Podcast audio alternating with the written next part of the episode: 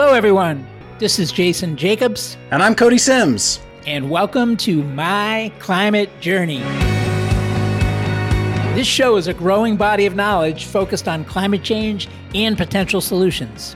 In this podcast, we traverse disciplines, industries, and opinions to better understand and make sense of the formidable problem of climate change and all the ways people like you and I can help. We appreciate you tuning in, sharing this episode, and if you feel like it, leaving us a review to help more people find out about us so they can figure out where they fit in addressing the problem of climate change. Today's guest is Robert Piconi, CEO and co founder at Energy Vault, which develops and deploys utility scale energy storage solutions. The company's offerings include proprietary gravity, battery, and green hydrogen energy storage hardware technologies supported by a technology agnostic energy management system software layer. They can deliver short and long duration energy storage with the goal of helping carbon free energy be as cost effective as possible at all times of the day and night. Robert and I have a great conversation about why energy storage matters, the different types of energy storage today, and the unique insight from Bill Gross at Idealab that led to the earliest version of Energy Vault. We talk about the rapid iterations that Energy Vault has done on its gravity storage model, and we talk about how they've raised capital from and or partnered with some of the world's leading industrial companies along the way. Energy Vault went public via SPAC one year and one day prior to the day that Rob and I had this conversation. And it's pretty incredible to see such an infrastructure heavy company be able to grow and iterate so quickly. I hope you enjoy learning about energy storage. I definitely did. Robert, welcome to the show. Hey, thank you, Cody. Great to be here. So, Robert, I am incredibly excited to learn more about Energy Vaults. When I was first starting my own climate journey, it wasn't that long ago in 2020, I came across a video that Bill Gross from Idealab, which is I know where Energy Vault kind of got its start, presented at Upfront Summit, which is this, you know, large gathering of VCs and entrepreneurs and folks in Los Angeles where you and I both reside. And in that, he introduced the concept of physics being a dominant force in climate innovation in the 21st century. Basically, the 20th century was about chemistry, was about burning things. The 21st century is about physics. And in that, he introduced all these concepts around storage and you know how when we think about renewables we need to think about the cost of producing the renewable and the cost of storage together to really get a holistic picture of how renewable energy is going to be used and deployed. So, with that background, I hadn't fully followed the Energy Vault story. And then, next thing I know, you showed up on my radar. You're now a public company and are launching mega projects around the world. And honestly, my jaw dropped a little bit about the speed of execution through which the company has now been. And I wanted to start A, you should introduce yourself, but take us through the journey of Energy Vault from you know, sort of the inkling of idea in Idealab to where you are today? Maybe I'll start with myself, maybe a brief introduction. I uh, started my career in oil and gas, actually, in more, I guess, quote unquote, fossil fuel with Amoco and and British Petroleum. So I was, uh, this is back in the 90s, and I was actually as a part of that part of the largest industrial merger to date 70 billion when amoco merged with british petroleum so started my career there. That followed, I did had done an internship my third year of university in London with Mobil Oil. So that piqued my interest in energy, which is then and remains, I think, the largest GDP sector in the world. So I was fascinated about that and really starting a career there and getting a lot of global experience. So, you know, back in the 90s, being international and global wasn't so common. Companies were expanding and then uh, shifted my career late in the 90s as this thing called the internet started to take off and technology really blossomed and i was just fascinated by software and networking in particular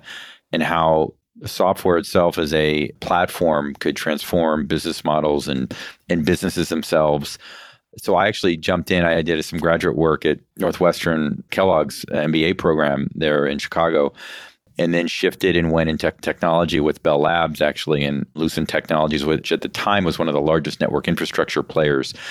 And it, was just fascinating, I guess, that learning through and really uh, was some of my first roles running global businesses, as well as understanding networking and then evolving into running companies post that. So post another transatlantic merger, Alcatel and Lucent. So had two in a row. Then started running businesses and companies, did work in healthcare, diagnostic imaging. So another very interesting sector and industry. And really during that time, that's when I met Bill Gross. I actually met him because he was recruiting someone for CEO of a company called eSolar at the time. So we met. That timing didn't work out because I was just about to go to Switzerland working, doing some work for Berkshire. But that's when Bill sort of rekindled my interest, not only in energy, of course, but in renewable energy as a sector. And I think really opening my eyes to the problem that needed to be solved and the urgency, secondarily, just the urgency of getting it solved. And Bill, who you know, and just a great innovator, and really ahead of the curve saw the the issues with storage that was coming so that introduced me to a collaboration with Bill over the next seven to eight years while I was still doing things in my career. Sort of iterated with Bill on different ideas and eventually led to this concept he had of solving the energy storage problem in a more non traditional way with an innovative idea. And you know, not a lot of people know this, but we can actually generate electricity very cheaply with wind and solar today now. In fact, much cheaper, 75% cheaper than the cheapest fossil fuel at one to two cents a kilowatt hour. But the problem is storing those same electrons is very, very expensive, let alone difficult to do sustainably. We almost take for granted, Robert, that oil is counted in barrels, right? Like that's the unit of economic for oil. And that naturally sort of connotes portability and storage in its name. Whereas with renewables, uh, you know, it's not necessarily inherently built into the solution set. Exactly. And that's where I would say, and you mentioned barrels of oil. I remember back in the day when I was at Amoco and British Petroleum, they used to say there's no problem that $20 a barrel couldn't solve. And look where we are now. Just the billions and billions of dollars being made with the energy crisis we've had with Russia and the Ukraine. And again, now countries really understanding they really need independence. They really need energy independence so they aren't, you know, trapped in a sense for what's so important for our everyday lives. And really for me personally, just to share Cody was this aspect around having a, you know, as you build your life and for those of us that have families, I mean, I have eight children, so I have a large family, all from the same woman. You have to say that these days. and as you think about you know your life the evolution and legacy and you it really became very evident and important for me from just a pure purpose perspective to help the planet get healthy and especially understanding where the trajectory of the world was on. You know as you get into understanding solar and wind generation and understanding okay why if it's so cheap today why aren't we just deploying it everywhere? Well it's intermittent and you it is that equation that you referenced cody before about you need to add the cost of the generation of renewable plus the storage. And unfortunately, today, storage is costing a factor of, you know, 10 to 15 times the cost of the generation to actually store electrons. So, massive problem to solve. And that's when Bill reached out about this new concept he had, combining, of course, software. So, if you know anything about what Bill's done and his innovations that he creates, software is always fundamental and utilizing software to automate a process that is you know utilizes gravity for what is today the largest form of energy storage which are these pumped hydroelectric dams essentially that store energy and the potential energy of water at height that then will traverse down and turn a motor and discharge electricity and then get pumped back to the top. So that's today that's the predominant way that we store you know terawatts of energy We'll come back and I want to unpack the current storage landscape before we fully get into even how Energy Vault has innovated on top of that. But just to give a sense of time frame, first of all, thank you for giving your background. I love hearing entrepreneurs working in the climate space, the energy space, who have such a diverse background as you, because I believe that that sort of cross functional thinking and interdisciplinary thinking is what helps unlock new solutions. And so, you know, the fact that you've worked in telecom, that you've worked in, you know, internet, that you've worked in healthcare, that you've worked in energy a long time ago, all presumably have informed your ability to think about new ways of solving this storage problem. But it seems like the company, you know, is really only 5 or 6 years old, right? You started in maybe 2017 or so in Idealab and you you know went on a financing tear from incredibly you know large global companies, Cemex Ventures, SoftBank Vision Fund, Saudi Aramco, and then ultimately we're part of, you know, the wave of companies that found themselves public through a SPAC. Maybe walk us through kind of the iteration history of the company. Then we're going to get into the meat of the subject matter. It has moved extremely quickly and having been about 31 32 years out in you know out in the market in my professional life i have not seen anything move this quickly and innovate this fast, but also so important for the world. I mean, it's so important that we accelerate it. So we did start in mid 2017 just with the concept and iterated that a bit toward the end of the year before forming the company. So we actually officially formed the company in November 2017 and really started in earnest with few of us as you do in 2018 and built right away off the concept of you know, it's amazing the iterations we went through of what started as even a what looks like trays of water, like a parking garage of trays of water that would traverse down. Actually, that's where the concept was when I started with it. And then to looking at steel cylinders to concrete cylinders. So again, with this concept of gravity and got it to a point which ended up with a tower, a tower crane. And enough there economically, we felt like, wow, this is something that we believe with the integration of software taking a different approach in material science on what were concrete blocks and actually composites and the use of gravity and some sophisticated structural uh, engineering, we decided to create the company and started with a one quarter scale prototype to prove the basics and then went right away to commercial scale. And that's where SoftBank entered in our Series B.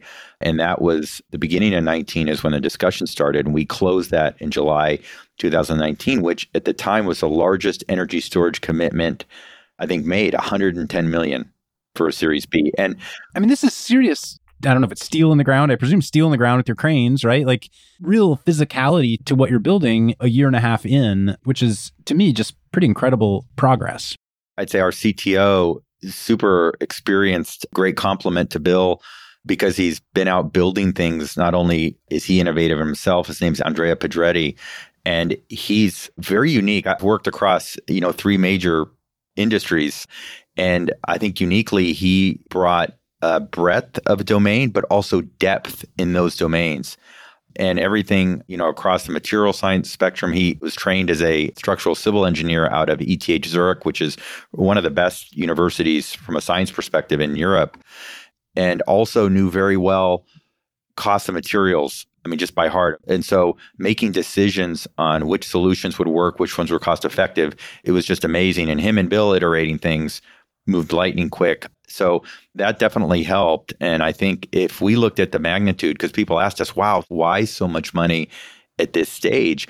But if you look at the problem we're solving and how massive the market is and the potential, you could argue that wasn't even enough. I mean, that we could have even taken more. I think that was appropriate for us to get started, get the commercial scale prototype. So we went right to five megawatt utility scale. I mean, if you really want to convince a public utility to invest in your solution, you better have something that's proven, meaning interconnected to a live grid. So that's the other thing we did is we didn't just build it and power and discharge on a microgrid or our own off grid. We actually interconnected to the grid.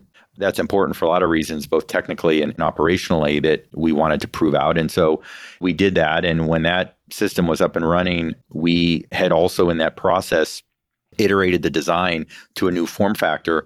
And that brought us forward to 2020 with the entry of, you know, Saudi Aramco. So we announced this new form factor called EVX, which is more looks like a sort of a standard building and can be built out in a modular way. Raised the Series C, so we added another 105 million essentially on the balance sheet while having Saudi Aramco is the biggest energy company in the world, I believe. Is that correct? Right, and we had the entrance of following the SoftBank, also BHP, which is the largest mining company, and going into the IPO, then Korea Zinc, which is the largest non ferrous metals producer the world. So zinc, silver, indium, which is a rare soft metal, and lead. They're the largest in the world, and they have their operations in Australia.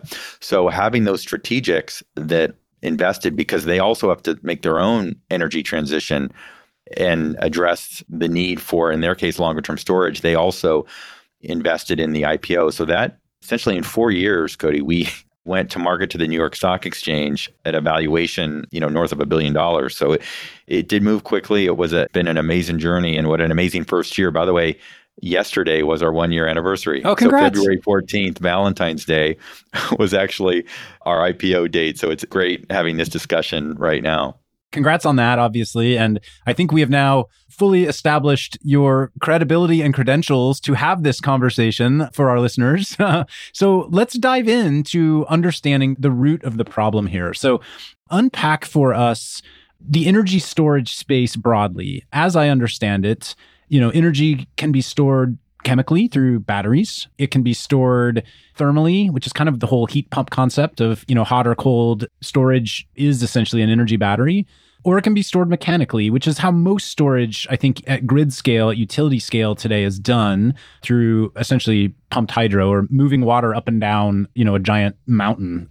What are you seeing in each of those that you all thought, hey, I don't know that any of them are ever going to get to the point where that solution plus the cost of generation is going to be lower than the combined are going to be lower than the cost of fossil fuels. What were the limitations in the existing storage systems that are out there? It's a great question. And if I go back to 2017, when you looked at the landscape, there was pumped hydro out there mostly, and people were just beginning to deploy a lithium ion for example. So let me start chemically. Let's talk about chemically. We looked at that technology and could have invested in you know some longer term roadmaps for different solutions that were alternatives. I mean, one of the main issues you have with lithium ion, of course, is it degrades over time. So that's tough on economics. Also, it's appropriate for short duration, but not long duration, because again, for the same issue, it degrades and it's not a technology that's suited for the longer duration. Also, environmental was an important factor for us. So actually having a system that would be sustainable. So, you know, we went into this with having not only great innovation, but it better be economical, even without subsidies. Have something that people would invest in because it makes sense economically. So that's fundamental. And then it had to be sustainable for us as well. So we had with those sort of three main criteria, and I'd say added to that time to market. So we didn't want to put something in a five year or 10 year roadmap that would need to be proven and have a lot of risk because we really believed then and more even more urgent now as we've seen with these severe weather events that this is a critical problem to solve now. So if you think about that criteria the chemical batteries lithium really didn't meet that and it was very focused on short duration. And there weren't any other real chemistries out there. There was a lot of ideas and things that needed to be proven and the time aspect was a problem for us. Let's go to the thermodynamic processes you mentioned, or compressed air, liquid air, things that compress and expand and therefore store and discharge electricity. The main issue there were economics, were cost, but also efficiency, meaning you hear the term round trip efficient, meaning for every unit that you store, how much do you actually discharge? And whereas chemical batteries actually have a high efficiency between 85 to 90%, so about 86, 87%, compressed air, liquid air, these thermodynamic processes have a round trip efficiency of between 50 and 60%. So, meaning you have that loss. You have anywhere from 40 to 50% loss for every unit that you store. So, that was a problem both economically and for different applications. Pumped hydro, fascinating if you have the mountains, if you have the water, and most all the good places have already been built. But again, you're using a lot of concrete, so that's not good for the environment. They disrupt wildlife ecosystems. So we and the concept of pumped hydro, just because it is, I think, the largest sort of legacy storage system out there. If I understand it, the concept is when you have excess energy, you pump the water to the top of a mountain, and so that then when you need to release that storage, you release the water, and you have turbines that the water runs through and helps generate energy. Is that correct? Exactly. It's important to understand that because that became the basis of what we chose to go to market with, and essentially as we looked at that landscape, we believed that as more renewables will get deployed on the grid, there was going to be stronger demand for longer duration storage of renewables. Lithium ion clearly was going to serve the near term, short duration. So we chose in a solution, and Bill, you know, was fascinated. I think looking at just the physics of pumped hydro, and there's a lot of good there, right? Because essentially it's unlimited storage potential, right? It's all there when you need it don't have to use it for three months and it's still there. It doesn't degrade. But, you know, issues to solve with it that I mentioned in terms of, you know, high cost, concrete, disruptive wildlife ecosystems. Bill looked at this and said, what if we could leverage gravity, which is not a new idea, it's the law, right? So we aren't creating something new. That's the basis of most of the storage and have an ability to essentially build it anywhere or anywhere you could build with some height. So obviously you need a, a minimum about 20 stories to make it economical while addressing the economics of and avoiding concrete. So we use material science to avoid for our composite blocks. The use of concrete, we can use soil and waste materials even better, coal ash and other things to make these blocks. There's a very interesting both economics and sustainability aspect there. And essentially come up away with a system that of lifting and lowering these blocks in a structure that can store energy and for long durations at very good economics. And so that's what we came up with as we looked at the landscape and be able to move because of existing tech. We're leveraging tech that exists today motors and inverters, gravity, building a structure. And it, most of that's local, right? You can do most of that local. And one of the problems with lithium ion is these things come from three or four countries in the world. And look at what happened with Ukraine and Russia when you have a, and they were feeding most of Europe with power. When that got disrupted, what do you do? and it's mission critical. So that's why we ended up where we did, also in the urgency of moving quickly and getting to market. Initially, with obviously that's a software platform that would orchestrate all of this autonomously. So that's the other economic factor, and using that software. And of course, since then, we've leveraged that software platform to do a lot with energy that I know we'll talk about here. But that's how we came up with the idea and went to market given the set of technologies that were out there today and really addressing this very near term and urgent need that we saw. And I know the form factor has changed, but sort of referencing the initial insight that if people want to go back and watch, and I totally recommend you watch this 2020 Upfront Summit video that Bill Gross gave on his background in energy, the form factor that he shows there basically looks like cranes sitting in the middle of a bunch of towers of Jenga blocks. Yeah. And basically building these towers up and down based on whether you add blocks to the tower when you have excess energy. And then when you need to leverage that energy, the crane grabs a block and drops it down to the bottom, right? Which helps, yes. presumably, creates friction that generates electricity. Is that the general concept? That's exactly it. And that was our EV1 tower before we went to the more modular building. But I mean, essentially, it was like building and deconstructing a building every day, right? So we would take that excess energy, stack these blocks in a very specific way, and then the crane. It was fascinating. It was a six arm crane, almost looked like one of the transformers, something from the future, and it would lower those blocks. And we built that in Switzerland, connected to the grid, and that proving that out and having the software orchestrate all that capability at scale really excited a lot of our customers and investors to take this further. And to your point, cranes, blocks, cables, pulleys. Like these aren't hard tech. It's the insight to build it in this way. And then I think the real technology comes into play. I'm sure, I'm discounting the amount of tech involved in the initial hardware setup, but the real technology comes into play from a software perspective in terms of how to optimize the build and release of these towers according to energy supply and demand. Is that accurate? Yeah, Cody. And we get the questions, and we got it even frequently as we were preparing for the IPO from investment groups that want to test on, hey, what's the IP here and is it protected? What's the IP moat was the term they used. And we got the question all the time why didn't somebody think about this before? I want to leverage something you said earlier. You mentioned about entrepreneurs and especially ones that come from diverse backgrounds and they think about solving problems differently because of that experience from different sectors.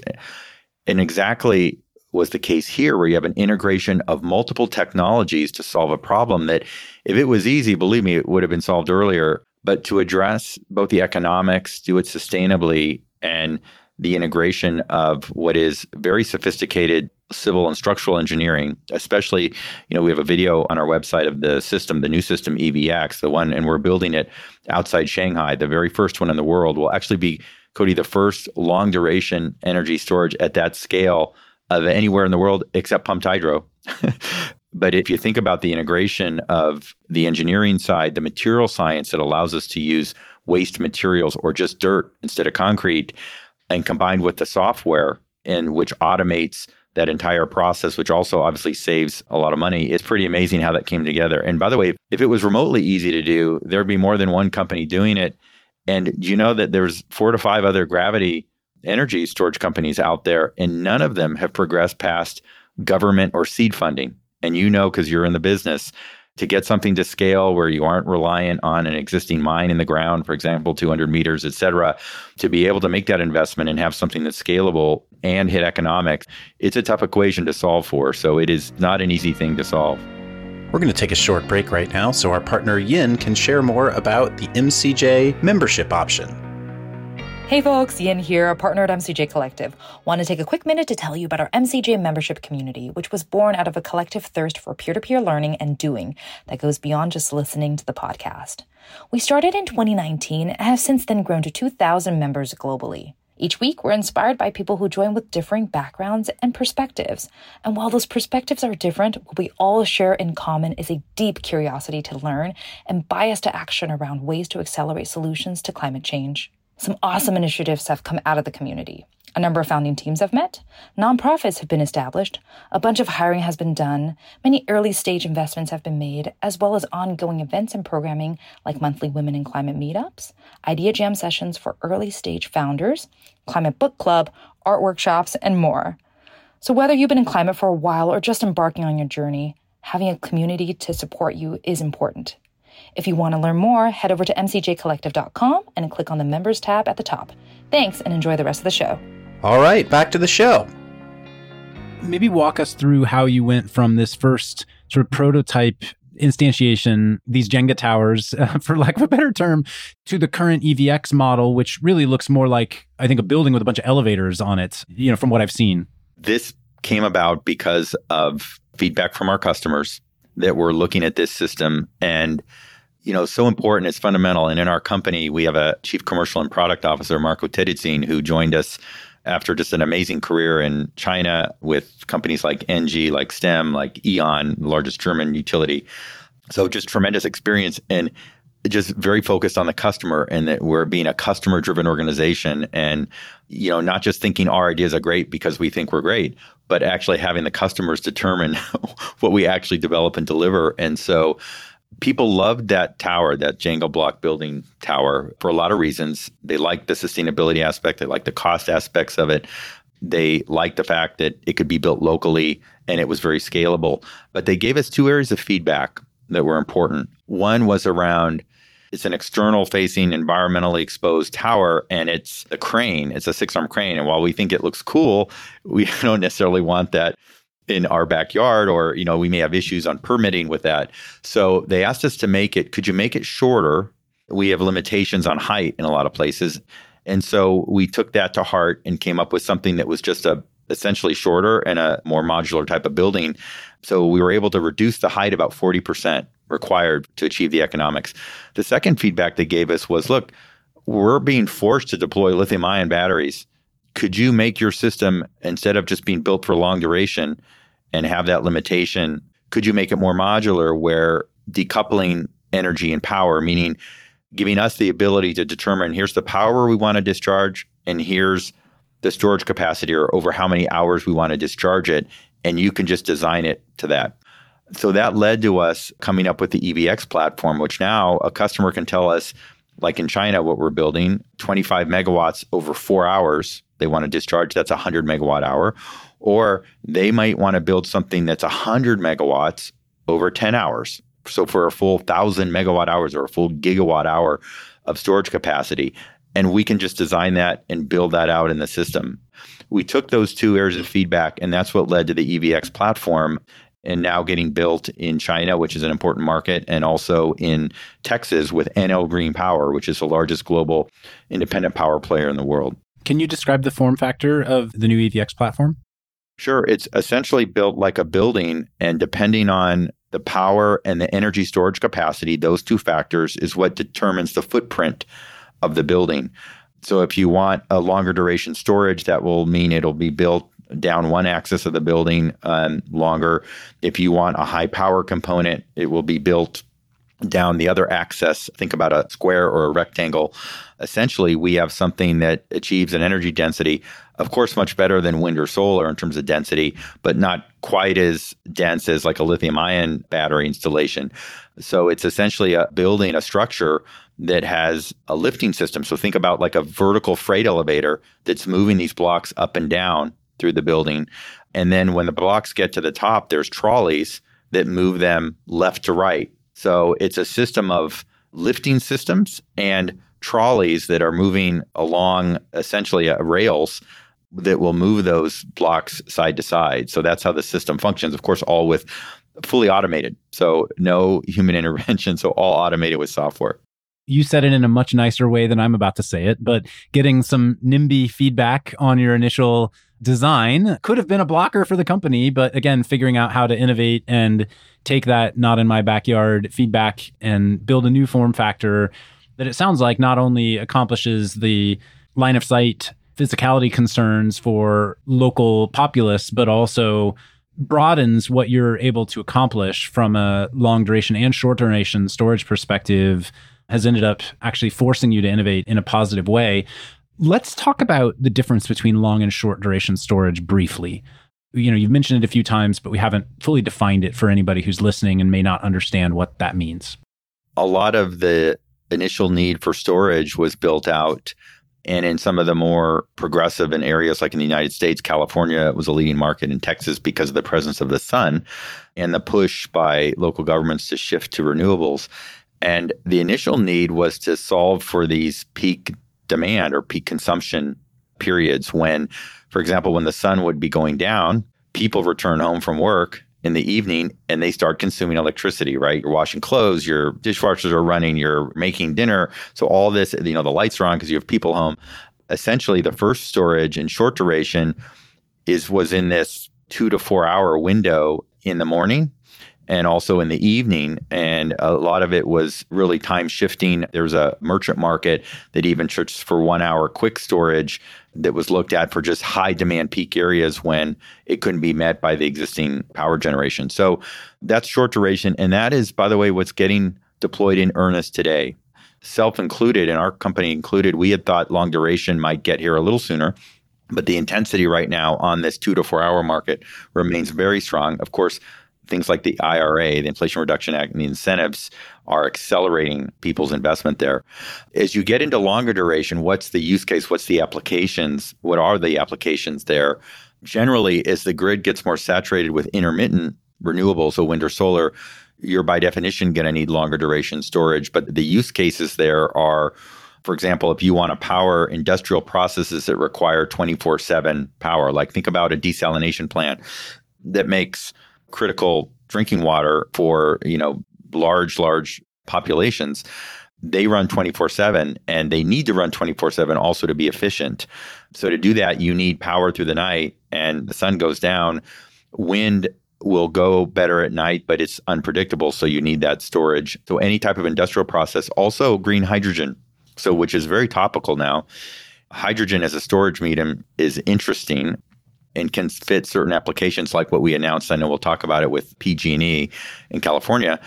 To make green hydrogen, you can take solar and run electrolysis. So you buy an electrolyzer, but to keep that running, you need longer duration, at least eight and probably between eight, closer to 12 hours of storage. You can also make green ammonia the same way. So, given the demand and the potential applications for hydrogen, that's another important use of long duration storage. Same to make sustainable aviation fuel. So you've heard the term SAF. The sun's amazing, right? Because the sun can power our planet over a thousand times for the world's need. The problem is it, doesn't shine everywhere and you have to store it. A lot of time it's producing in the mid part of the day is not when the highest demand is. So again, hence the need for storage. But to make sustainable aviation fuel, you can make it from the sun through concentrated solar power processes. You can also make it through a biomass waste to energy that can be fueled, for example, by green hydrogen or other renewable sources. So there's applications for long duration. And then you get into ultra long duration for multi day storage that can be, for example, what in California some of the utilities have to plan for. If there's a fire, for example, and they have to shut things down, they're called planned safety power outages and some of them are unplanned, of course, when a fire comes up or if there's a storm, and you may need 48 hours or even up to 96 hours. And that's where other forms of technology can come into play. You know, you mentioned hydrogen. Let's talk about some of the recent projects that you all have announced. I've seen just press release after press release of you know multi hundred million megawatt hour partnerships that you either are have inked or are in MOU on.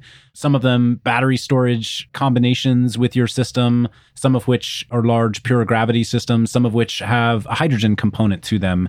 Maybe walk us through how you think about these different technologies. Give us some of the examples of some of those projects that you are pursuing and how you prioritize accordingly.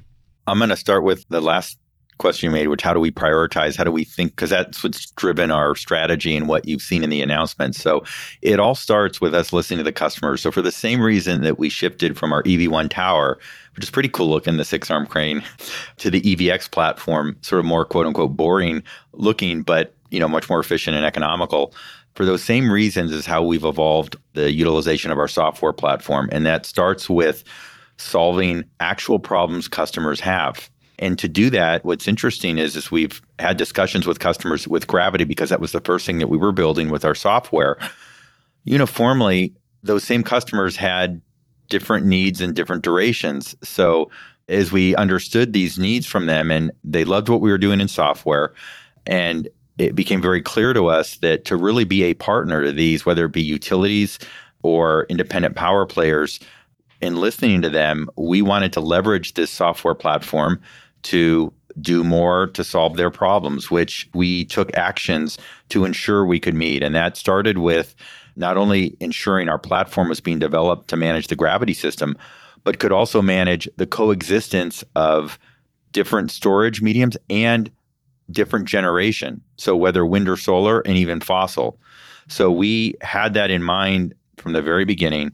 The other accelerator we did is in October 2021. A lot of people didn't really take so much note of this, but we hired a very experienced team that was probably one of the top integrators of storage from 2010 to 2017 before they were acquired by Wärtsilä. The company was Greensmith Energy. And we hired some folks that were in senior levels there and part of the founders. And they joined us to help us accelerate the development of that software and really so we could be more valuable partners to our customers also so we could be more valuable as a company meaning to be able to address different segments of the market meaning it increases your total addressable market that's got to be a good thing in a market that's growing at double digit CAGRs compounded annual growth rates so what that led to then is us not only at the beginning of the year post our IPO exactly one year ago on Valentine's Day, we announced our initial gravity system. So, starting in China, by the way, so the first EVX, uh, 25 megawatt four hours in China. Why did we start even there as one of the initial locations? You know, China has what's called their 3060 plan, which means that they're going to be increasing greenhouse gases until 2030 and not be able to get to net carbon neutral until 2060. Remember, there's no walls around in these countries. Those greenhouse gases pollute the entire planet and heat up the planet, causing the issues we're having. And China produces over 12,000 tons of greenhouse gases a year. That's more than double the next country, which, by the way, is the United States. And China is bigger than the next seven countries combined. So if we aren't addressing it there, you know, the world's going to be in some trouble if we can't get storage and renewables. So we're building outside of Shanghai. Since then, they've announced up to six gigawatt hours of gravity storage projects that they're going to be doing with, I mean, these are in combination with some of the public sector there, the SOEs, the state owned enterprises, and other even outside groups like Singapore Energy, for example, that invest in China. So that's how we got started with Gravity. We also announced with Enel Green Power, a gravity system in Texas. And then through the year, and this I think caught people by surprise to your point, is we started announcing large, shorter duration systems with lithium ion. And people were like, wow, Energy Vault, we didn't know you had the capability. We all know you for your gravity. And we like to speak about our strategy, Cody, through our customers, meaning it's great for companies to come out because the energy storage is so new, right? To come out and say, we're going to go do this, or here's what we think, and we're going to go develop this system, and eventually it's going to be operational by 2025. But to have us speak about our strategy through our customers and announcing deals with some of the largest players in the world. We announced with Jupiter Power, which is the largest player in ERCOT in Texas. They're owned by BlackRock now. Nevada Energy, one of the largest Western utilities. We announced 440 megawatt hour with them. Wellhead, which is in California, another shorter duration project, 270 megawatt hour, and some things in Australia, even 500 megawatt hour with Meadow Creek there. People saw this and like, wow, we're actually doing both short and long duration. There's no other energy storage company doing that that's actually working in both realms. And then I culminate this with in January what we announced. We actually announced two things. We started announcing Pacific Gas and Electric, so the largest California utility, with an, a hybrid system. And their application, what they were trying to solve for, and they had three RFPs through a cycle because they only had fossil fuel solutions to solve for it, is they wanted 48 hour multi day storage as a backup in case there were wildfires or if they had to do a shutdown of the grid for any reason, that they would have a backup. What we brought to the table, and we designed a system that combined, they had a, an immediate, what's called grid forming and black start capability need that we combined a small portion of lithium ion with a long duration green hydrogen system that included a fuel cell and a tank. We have the expertise. We have a, some former people from SpaceX, for example, that had to deal with this in what they were doing. So we have a, a tremendous engineering team that designed this system for them. So they have an integrated lithium ion green hydrogen and will be doing 48 hour up to 96 hours, so 700 megawatt hour of storage in design capacity in Calistoga, up in the Napa area where they got really hit hard from the fires before. And it's the largest green hydrogen project announced in the United States. It's not way out there. I mean, it's got to be up and operational in 2024. If you think about it, we announced long duration, short duration, and then this ultra long duration using green hydrogen, all with our software platform. And then, of course, announced we were forced to announce in January the uptick in revenue for Q4, well above almost 3x in Q4 what we had been guiding the market as a public company. So it's been just a tremendous first year for the company. Rob, hearing the work that you're doing with PG&E, you know, helps me with my startup investor hat on. We run a venture firm at MCJ Collective.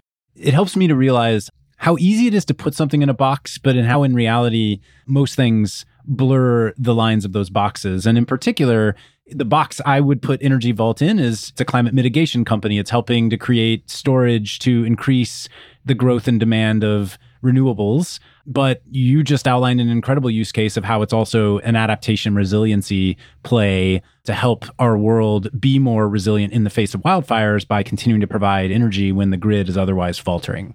It's a good reminder, I think, to all of us that real life doesn't sit in boxes as much as we try to put labels on things. I have a couple more questions for you. One, you know, in addition to all the progress you just laid out, the other big thing that kind of fell, you know, in front of you in the last 6 months is the Inflation Reduction Act, which I presume has a ton of tailwinds for you, whether it's in lithium ion batteries, whether it's in hydrogen. And, you know, I'm sure there are other parts of grid resiliency in there that I may not even be fully aware of just because I don't tend to work at the heavy infrastructure level as much. Maybe lay out for us how you expect that piece of legislation to impact the business to the extent you can talk about it. I will start by saying it is a critical accelerator, I think, for the market. And it was designed, of course, to encourage the investment, and it's having exactly that impact. And I think the rest of the world is looking at that as a framework potentially I know in Europe. So it has a few different ways I think it's going to really help support the acceleration of renewable deployment. First of all, one of the things it's addressing is the reliance on imported storage mediums. Okay, so lithium ion. And it encourages domestic manufacturing through various both ITC, so investment tax credit incentives, but as well as advanced manufacturing credits for organizations. So, what that's resulting in is an acceleration of development and build out for local battery manufacturing. That's not just for, by the way, storage, but for electric vehicles and things where before we're relying on things that come primarily from China actually for that. So there's a tremendous incentive there and it is it's up to 40% of benefit that you can have both in terms of tax subsidies and actually investment credits. So that's one aspect. The other one is it encourages the development of non-lithium based technologies because for the downsides of lithium ion that we know in terms of it degrades and there can be safety issues if it's not managed properly. So it encourages that for energy storage, absolutely. But it also has incentives to encourage not only local jobs, but in any economically distressed communities. So you'll hear the term energy communities. If you qualify as a energy community, you'll get another 10% benefit. If you have a certain amount of local domestic content, there's another benefit. So it has benefits across the board. And for us, if we're going to own systems and sign long-term power purchase agreements, PPAs, or tolling agreements, we have tremendous benefits even if we're providing, for example, a gravity system that can be done 70 to 75% with local materials, that has a benefit and it's non lithium. So there's benefits there as well.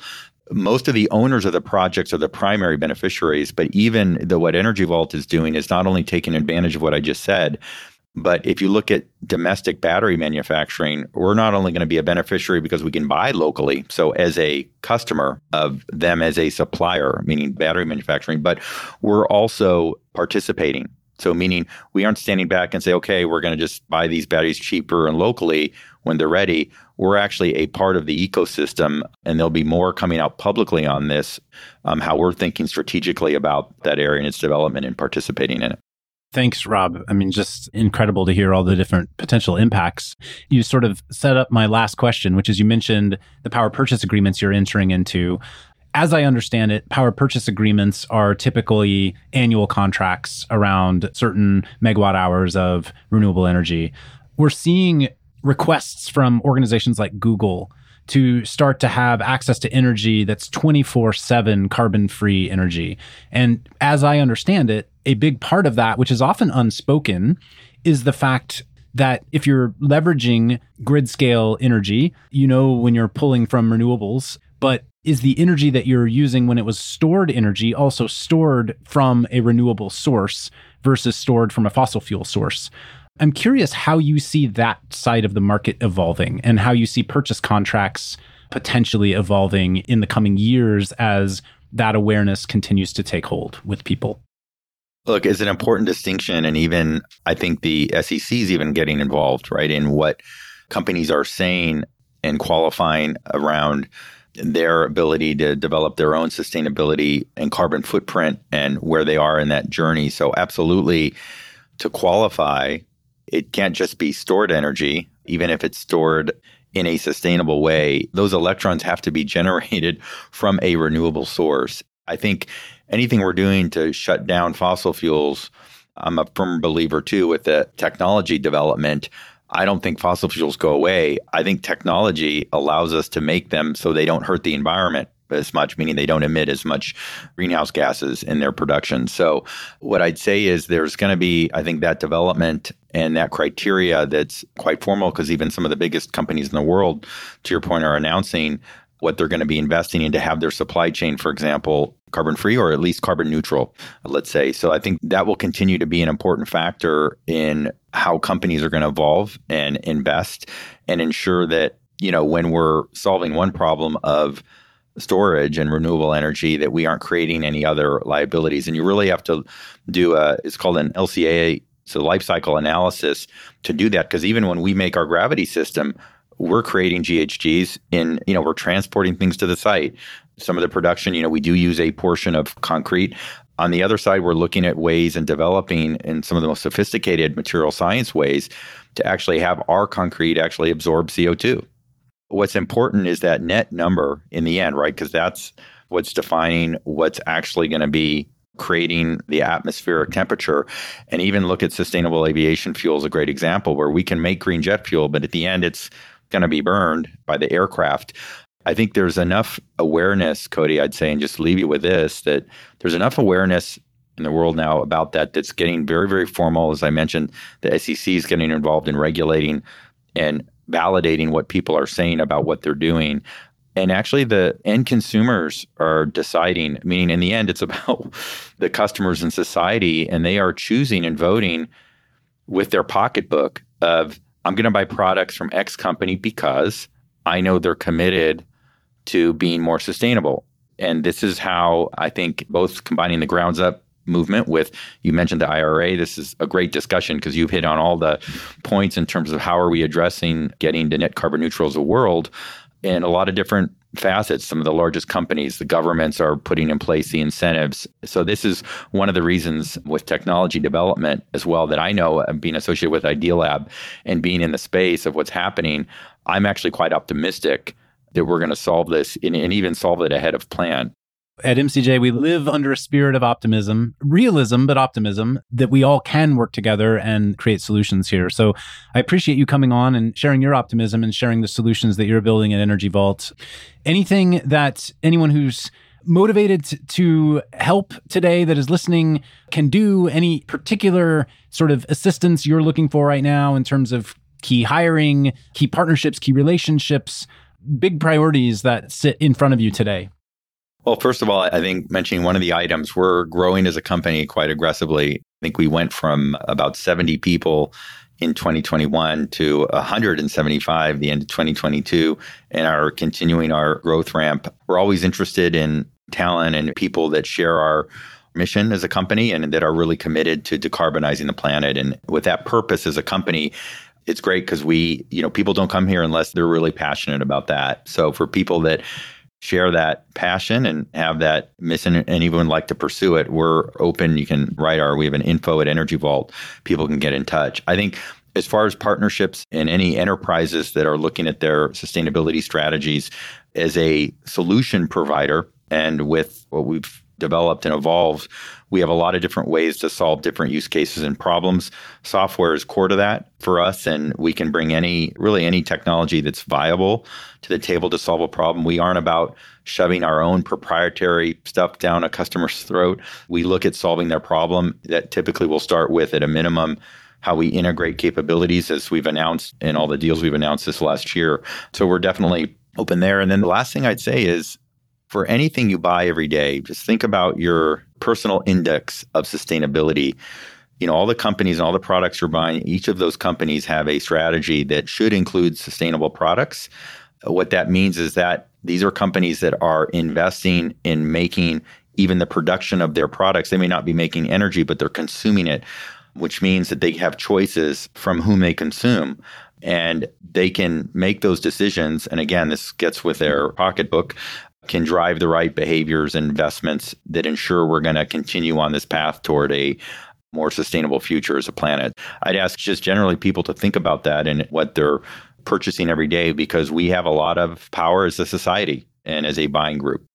Well, Rob, that's a great reminder for all of us. And I want to thank you for coming on. I want to thank you for being an example that even infrastructure heavy projects can move fast, can grow quickly, can make a difference quickly. And appreciate you taking the time to share your story and experience with us at MCJ today. Cody, thank you very much. It's a pleasure. Congratulations also to you all and what you've done in creating both the awareness, but also the capabilities to help accelerate these solutions coming to market through your venture capital fund. So, congrats to you all and thanks for having me on. Thanks, Rob. Thanks again for joining us on the My Climate Journey podcast. At MCJ Collective, we're all about powering collective innovation for climate solutions by breaking down silos and unleashing problem solving capacity.